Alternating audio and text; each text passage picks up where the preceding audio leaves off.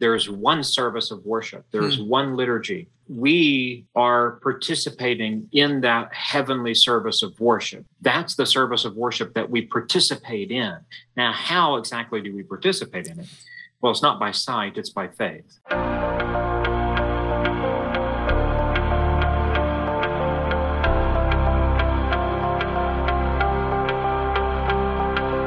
Welcome to Mid America Reformed Seminary's Roundtable Podcast, a broadcast where the faculty of Mid America discuss Reformed theology, cultural issues, and all things seminary. You're listening to episode 104, and I'm Jared Luchabar. Thank you for tuning in. In today's episode, Reverend Andrew Compton and Dr. Glenn Clary revisit the biblical theology of worship, particularly as they ponder the question what is going on on a cosmic spiritual level when we gather for corporate worship on the Lord's Day?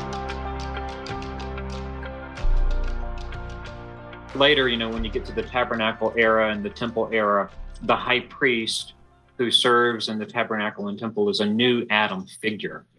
And he is, you know, carrying out a work that uh, will fulfill uh, the terms of the covenant that God made with Adam in the beginning. It will also, you know, um, it will also bring about uh, redemption for those who are who are fallen creatures in typological mode. But Christ ultimately is is the high priest, right? They they all are types of Christ, pointing forward uh, to Christ, who is the second Adam, uh, the eschatological Adam, the last Adam. And I should, if I could even add this in, just for the sake of our listeners, because that that can be really surprising. Uh, I'm backtracking a smidge here, but um, with regard to the idea that eschatology precedes soteriology. I know some of our listeners are going to say, "Oh boy, these seminary guys and their words," but you know what what Glenn is getting at is is how well all of us are somewhat tempted to think merely of um, merely of the transition as being from sinful um, to non-sinful. You know, salvation works in that way, and and that you know our goal is almost to just get back to Eden, where there was no sin again. But that is what's so incredible about the biblical storyline is that uh, it, it, there is, in fact, this movement from um, corruptible to incorruptible that is envisioned, and, and I would I would suggest that that was the goal of the tree of life is to is to serve as that as that that sacrament of translation into that heavenly glory. Um, but like you say, it's uh, we, we see already in in creation um, a telos, like a, a goal that creation will be transformed uh, into this uh, in, into this consummate glory. Um, not not merely that uh, we will achieve glory out of sin, but but even from the start. It's profound. Then when we think about um, the the the whole sort of direction that creation is going or was designed to go and and where it actually then does go in, in our Lord Jesus Christ in His work as the faithful second Adam, that faithful high priest who um, who does in fact bring us back to a mountain. You know, it's not just this this mountain of Eden, but I, I love how Hebrews 12 even talks about you know for you've not come to this this mountain of Sinai of blazing fire and all, but you've come now. Uh, you've come to Mount Zion and to the city of the living God uh, the heavenly Jerusalem and to the innumerable angels in festal gathering, right? Here's our worship choir yet again in view in our worship. You know, we're coming we're coming yet again now to that mountain brought there in the train of our faithful high priest. Yes, very good. I'm, I'm glad you mentioned Hebrews 12. It's a very, uh, very important text for understanding these things because in Hebrews uh, chapter 12, the mountain to which we have come is not a mountain that can be seen and touched. Hmm. Right? It is God's heavenly mountain, his invisible mountain. If you think of heaven, um, you can think of heaven as God's holy mountain, right? His permanent, you know, the ultimate, uh, the holy mountain of God. And on earth, earlier I had mentioned this replication principle. Uh, on earth, you have these earthly copies and shadows or replicas of the heavenly mountain. And the first earthly copy of the heavenly mountain is Mount Eden. But there are other mountains in Scripture too uh, that replicate um, the heavenly mountain of God, where His you know glory spirit dwells.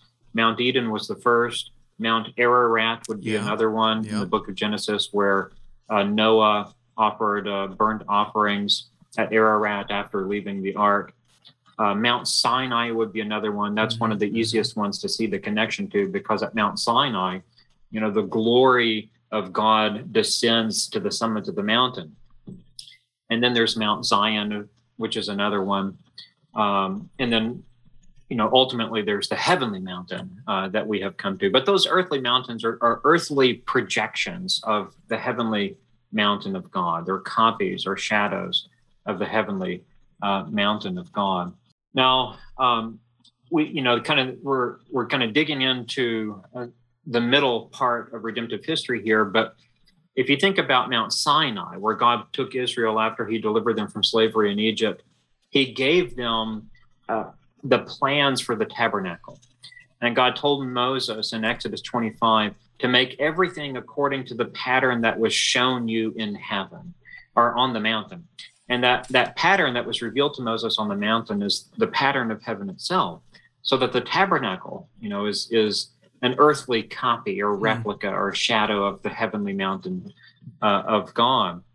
And the tabernacle is like a portable mountain, right? The Israelites are at Mount Sinai. That's where they build the tabernacle. And then when they leave the Mount Sinai, they're taking with them, they take the mountain with them in the hmm. form mm. of an you know, uh, architectural uh, symbolical reproduction of it. Almost. So you have the the faith, the foot of the mountain, the base of the mountain, where all of the Israelites are assembled, and then you have partway up the mountain where uh, Moses and Aaron and Aaron's sons and the seventy elders of Israel are allowed to ascend, and then you have the summit of the mountain where Moses alone is allowed to ascend. ascend where those three parts of the mountain, of course, are replicated in the tabernacle where you have the Holy of Holies, where only the high priest can go.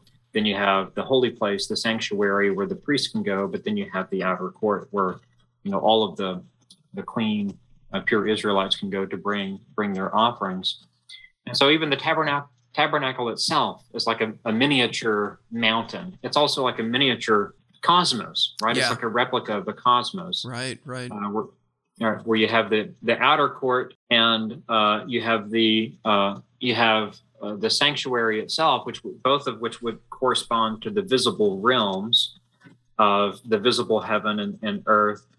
And then you have the veil or the curtain, where only the high, which only the high priest could pass through uh, into the invisible realm, right? The realm that is not seen because it's veiled with mm. the curtain. Well, that veil corresponds to the firmament, right? That God created in, in Genesis uh, chapter one. So all of this fits together. You know, the uh, the cosmos itself that God's cre- God creates in Genesis chapter one, and then these earthly replicas of the heavenly realms that you see, you know, occurring throughout Scripture, and how in each case there's always a man that God places there who's in a covenantal relation with God, who has to fulfill the terms of the covenant covenant in order to advance from the visible realm into the invisible realm. And of course, all of this is pointing forward to the Lord Jesus Christ, who is, you know, the the last man, the eschatolo- you know eschatological man, uh, and Adam, and the great high priest, who advances right by means of his perfect obedience to the point of death, even death on the cross. He advances uh, from this visible realm to the invisible realm, or to put it more concretely, he ascends into heaven. He and ascends that, into heaven and he sits down at the right hand of the Majesty on high, as Hebrews one verse 3 puts it. And and that really is what is so incredibly profound about what happens in our worship as believers is that uh, it, it's sad how we can sort of fall back on on pragmatics a lot in our own worship. You know, we can we can begin to view the Lord's Day. You know, oh yeah, this is where we go and we get a Bible teaching and we do some singing.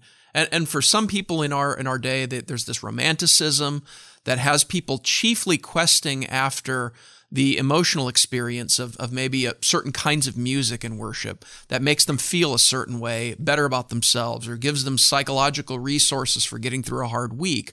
Or you can take, I don't know, I've called it habitualism, a, a type of approach where, well, I'm going to show my commitment and my piety by showing up in, in church and sitting through a sermon and singing some songs. And, you know, boy, we're not, we're not those lazy people. We're not those, those liberals out there. We're taking this serious.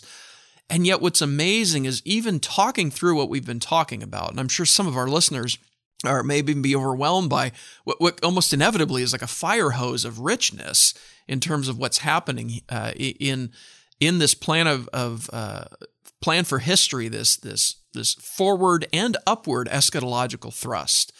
Uh, but is that when we come into worship, we're participating in that history and in that story, and we're drawing near to that very heavenly presence um, through the Spirit.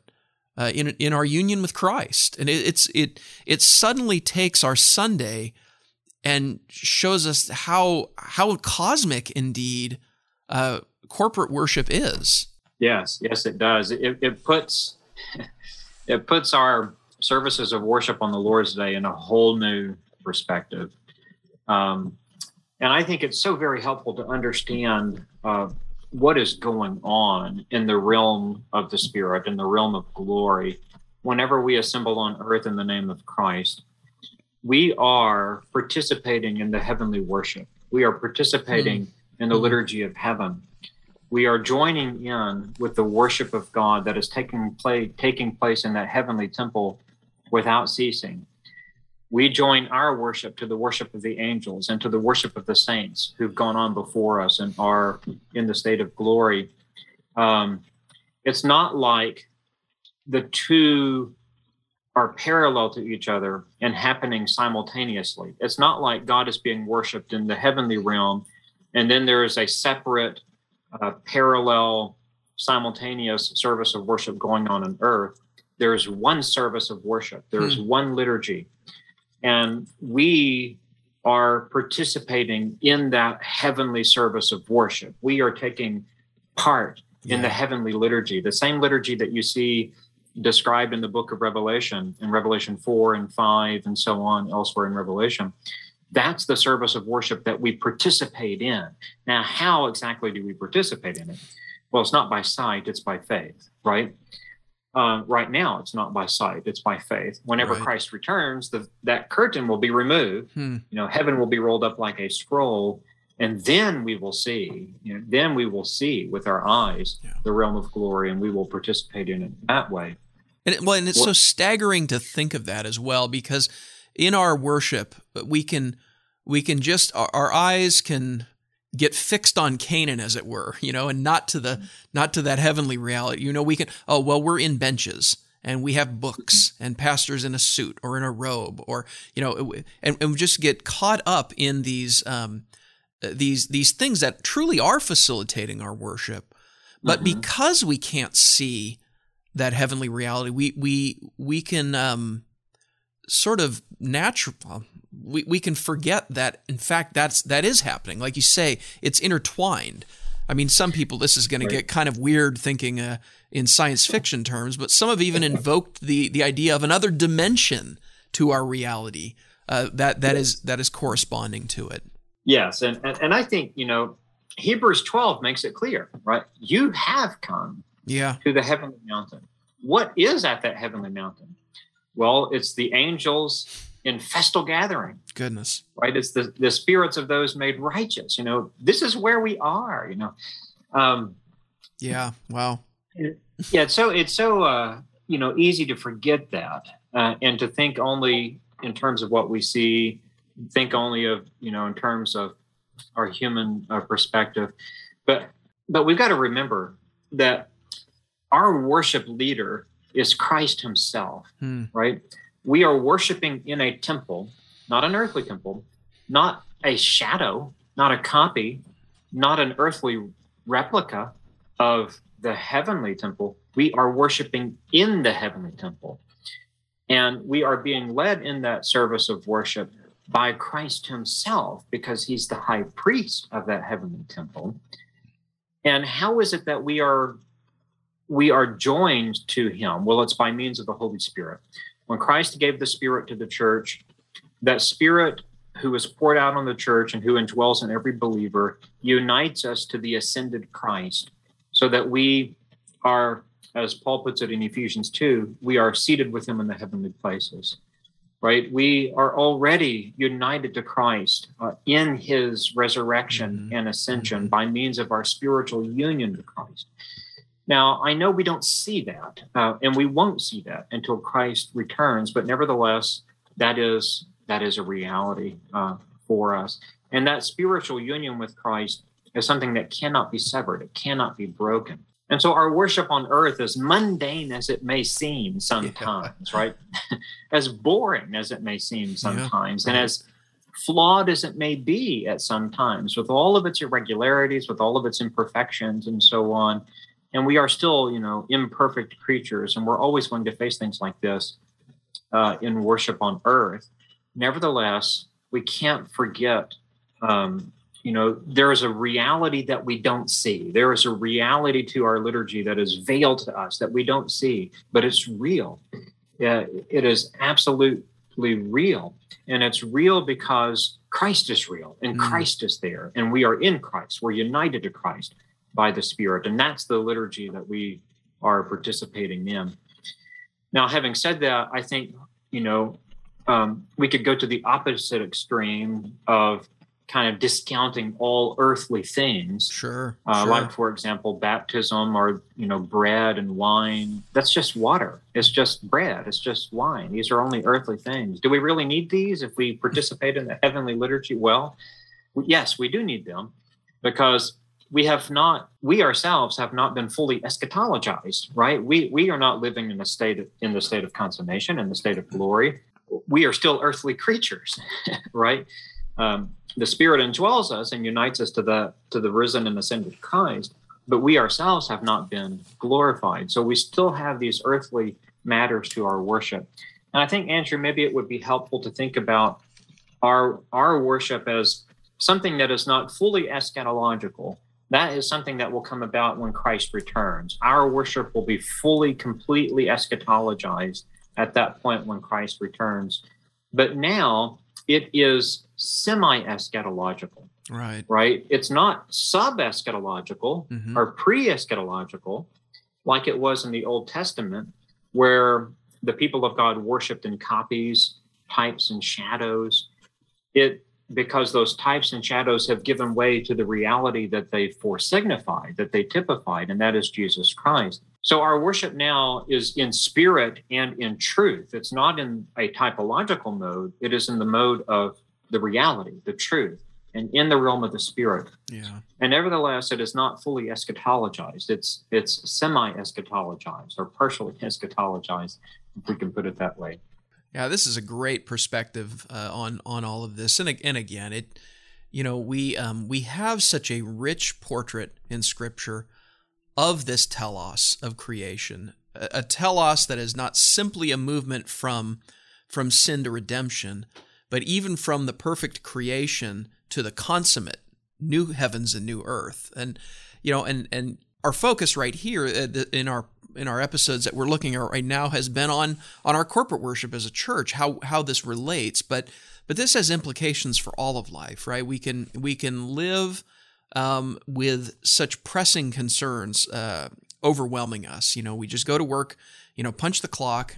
Uh, you know, get kids to little league, get get you know, boom, boom, boom, everything very mundane, very limited, and and be neglecting the great comfort and the, the great meaning that comes from knowing that even these events are taking place within this uh, within this already and not yet this this um, this uh, this semi-realized eschatology already, which gives us profound meaning then for why our work day to day is valuable, and indeed why our worship is so valuable as well. It, it's it's uh, it's it's no mere it's no mere mundane concern, but it is is as it were mm-hmm. tapping into that very reality. And that's why you know um, it's very important that our worship on the Lord's Day have that heavenly nature and that heavenly orientation, because it is our participation in worship on the Lord's Day w- where we are reoriented, right? Yeah. Um, we are reminded of our pilgrim identity. Mm-hmm, right? We are mm-hmm. we are strangers and aliens living in exile on the earth, and we are seeking a better country. And uh, you know, worship reorients us toward that heavenly goal. Goal it reorients us toward the consummation, toward yeah. the return of Christ, who, as the High Priest, will you know, draw back the curtain, permanently remove the curtain, and we will see his see his appearing. Um, but if we, you know, um, if we try to make worship simply a form of entertainment or something like that, or if we try, you know, to make it something only mundane, something that has to do, you know, with um, uh, you know, with the mundane realities that we face in life, because it's got to be relevant, it's got to be practical. So all in the names of relevance, and mm-hmm. Uh, mm-hmm. you know, all in the name of relevance, we got to turn you know our worship into something that is focused on the here and now. Then we're missing the whole point of worship altogether. The whole point of worship altogether is to orient us toward that upward and final consummate end and in our worship, we're participating in that, and it's redirecting us toward that end. And all of our life, you know, needs to be oriented that way. If, if then you have been raised with Christ, Paul says in Colossians 3 1, set your mind on things that are above, not on things that are below. Because Christ is seated in the heavenly place, and your life is hidden with Christ. And when Christ, who is our life, appears, then we also will appear with him in glory. So it's that heavenly orientation, I think, that worship must have in order to reorient us.